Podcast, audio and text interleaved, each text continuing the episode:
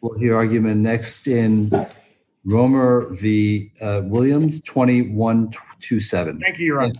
Thank you. Mr.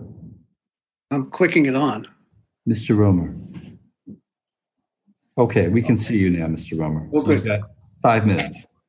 Okay, my name is uh, my name is David Roemer. I'm the plaintiff appellant.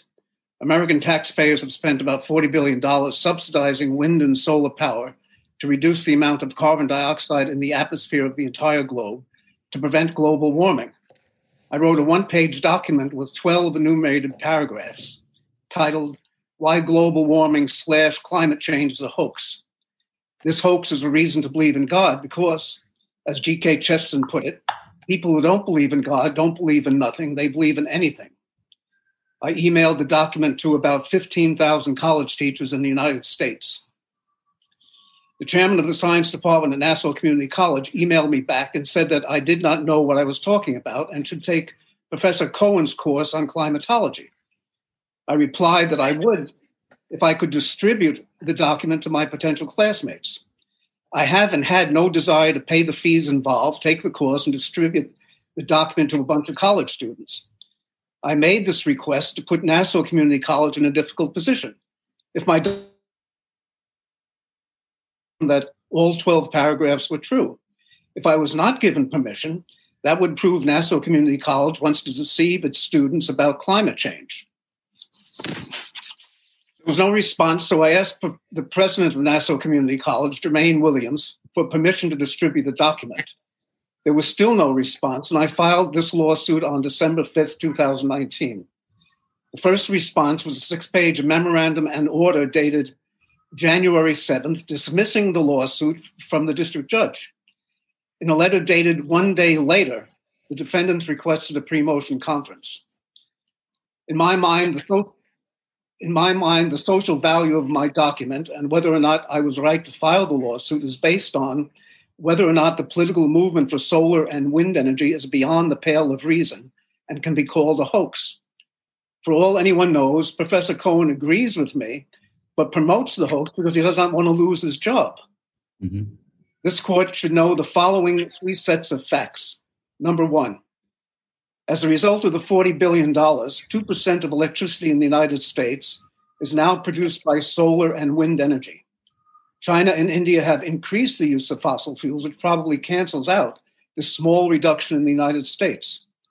Also, solar energy is four times and wind energy is two times more expensive than energy from fossil fuels. Number two, carbon dioxide constitutes only 0.4% of the atmosphere. A field of corn, when the sun is shining, uses up all the carbon dioxide in uh, five minutes. The corn continues to grow because wind blows in fresh air.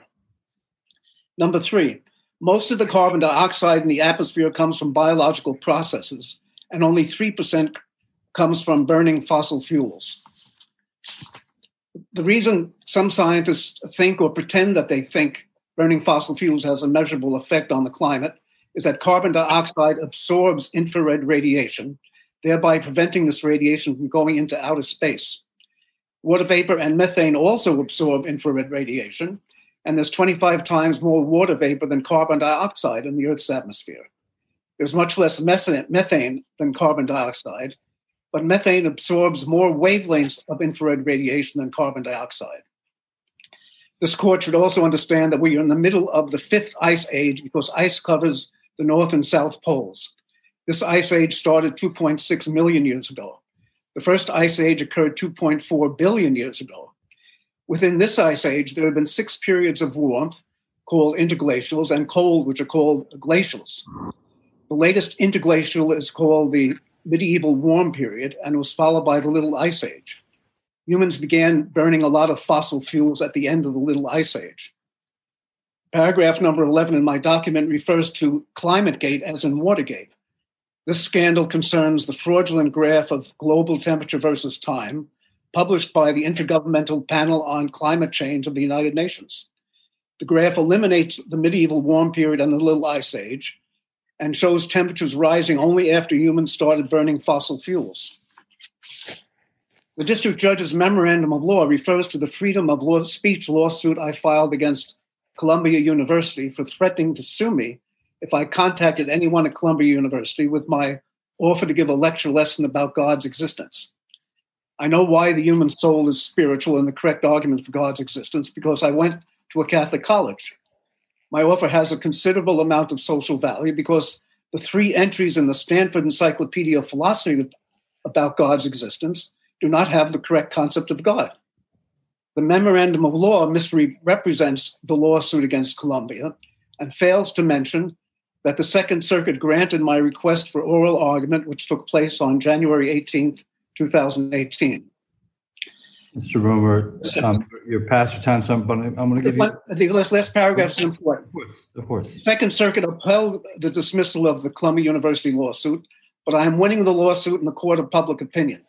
The lawsuit brought my work to the work on the reasons to believe in God to the attention of Marquis Who's Who in America, and I have been selected for their next edition. Star Jones interviewed me about the lawsuit against Columbia University, and it can be found on YouTube. Believe it or not, a photograph of me is in the September 23rd issue of the Wall Street Journal. Thank you, Your Honor. Well, th- thank you very much for that. Uh, Mr. Va- Vanderweide? Did I pronounce that correctly? You're on mute. Oh, I should put myself on mute. Uh, good morning. Uh, can you hear me? Yes. Okay, this is Robert Van Weg. I represent the appellee, Professor Williams. The, uh, the appellee strongly believes that Justice Kuntz's decision, memorandum and order, uh, finding that plaintiff has no standing to bring the action is correct. It's to the point. He has no affiliation with the college. He's trying to impose himself on it, but in any event, he has no affiliation. He has no injury. He certainly has no injury in fact for someone not presenting his paper. The appellee strongly believes that the memorandum and order is correct and respectfully request that this court affirm that order. Thank you very much. Uh, Mr. Roemer, thank you for your time. Uh, Mr. Vanderweide, thank you for your time. The uh, case is submitted. We'll reserve decision.